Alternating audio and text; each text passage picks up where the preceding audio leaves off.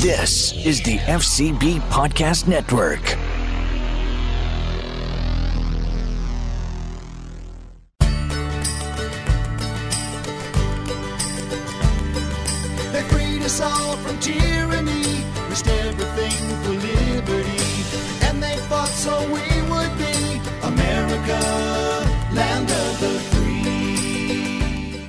Welcome back to the Growing Patriot Podcast American History for Kids. We are still talking about what the Constitution does, how it works, what it all means, but this week we're going to do something a little bit different. In this episode, we are going to learn 10 things that you should know about the Constitution. Ready?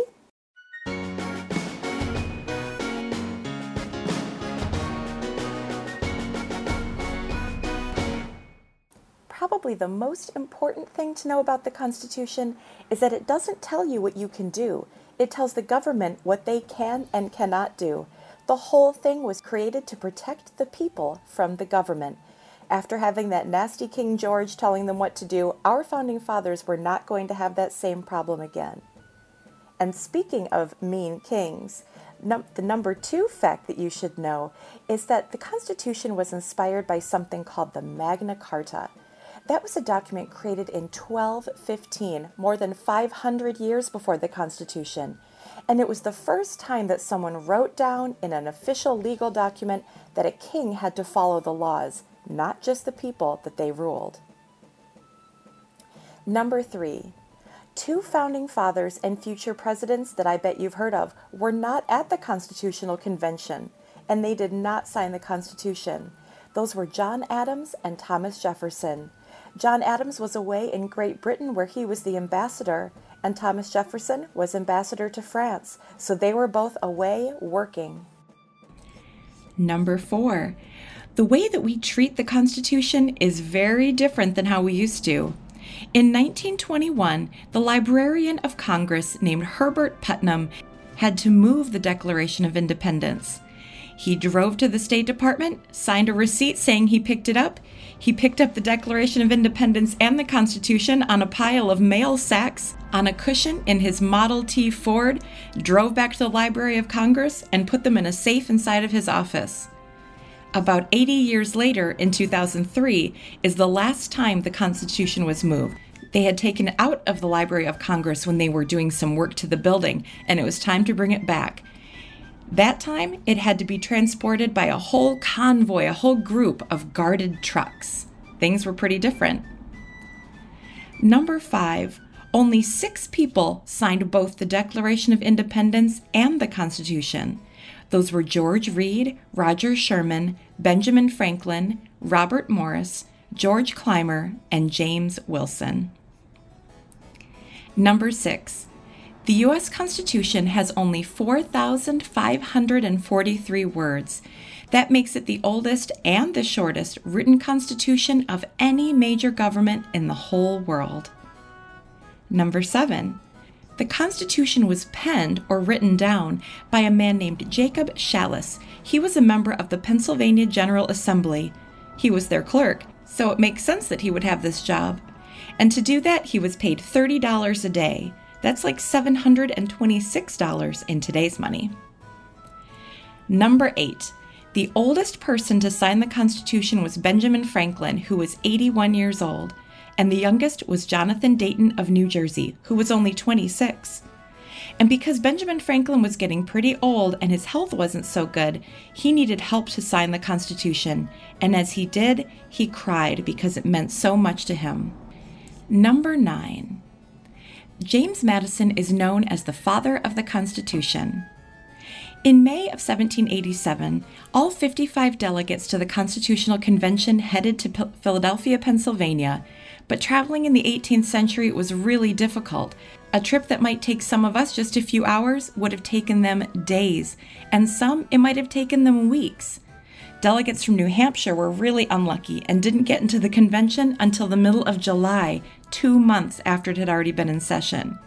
But James Madison only had to come from Virginia, so he got there really early. And while he waited for everyone else, he wrote out a blueprint, an idea for the Constitution that would become known as the Virginia Plan. so he definitely earned his title as Father of the Constitution. Finally, number 10. The Constitution took four months and a lot of really hard work to create, but that was just the beginning. Once it was written, at least nine out of the 13 states had to agree on it for it to be ratified, which means that it would be valid and start being the law of the land. So when it was sent to the colonies, it went with a letter known as the Letter Transmitting the Constitution, and it was written by George Washington. That letter explained why the Articles of Confederation just weren't working anymore, why a constitution was the best thing to replace it, and why this constitution gave America the best chance for success. And here's what that letter says Sir, we have now the honor to submit to the consideration of the United States in Congress assembled that Constitution which has appeared to us the most advisable.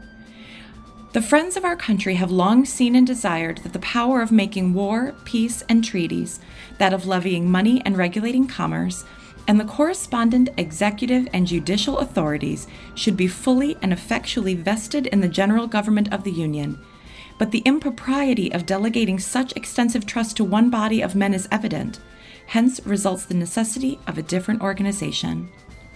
It is obviously impractical for the federal government of these states to secure all rights of independent sovereignty to each, and yet provide for the interests and safety of all individuals entering into society, must give up a share of liberty to preserve the rest. The magnitude of the sacrifice must depend as well on situation and circumstance as on the object to be obtained. It is at all times difficult to draw with precision the line between those rights which must be surrendered and those which may be reserved and on the present occasion, this difficulty was increased by a difference among the several states as to their situation, extent, habits, and particular interests.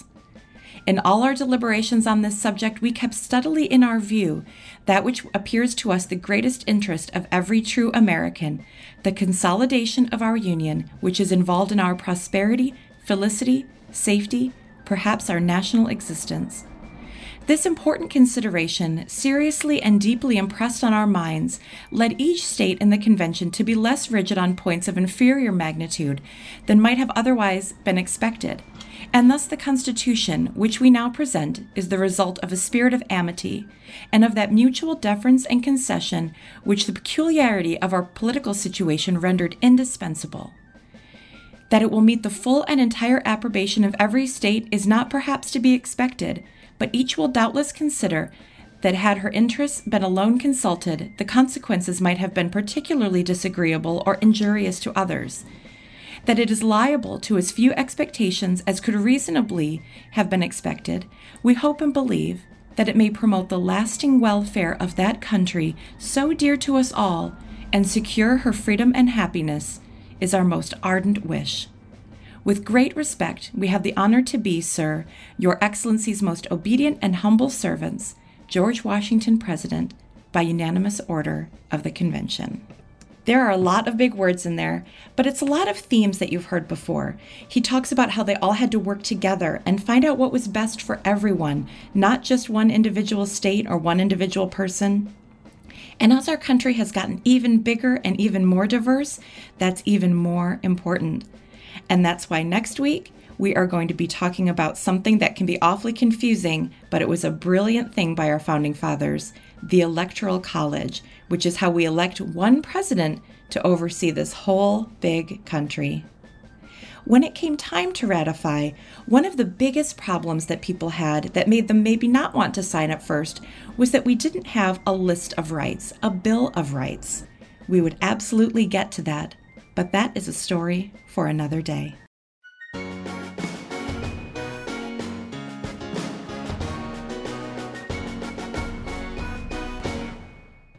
Thanks so much for listening to this quick 10 things you need to know about the Constitution. You can find us on Facebook, Instagram, and Twitter at Growing Patriots, and you can find the podcast and our books at growingpatriots.com. Talk to you next time.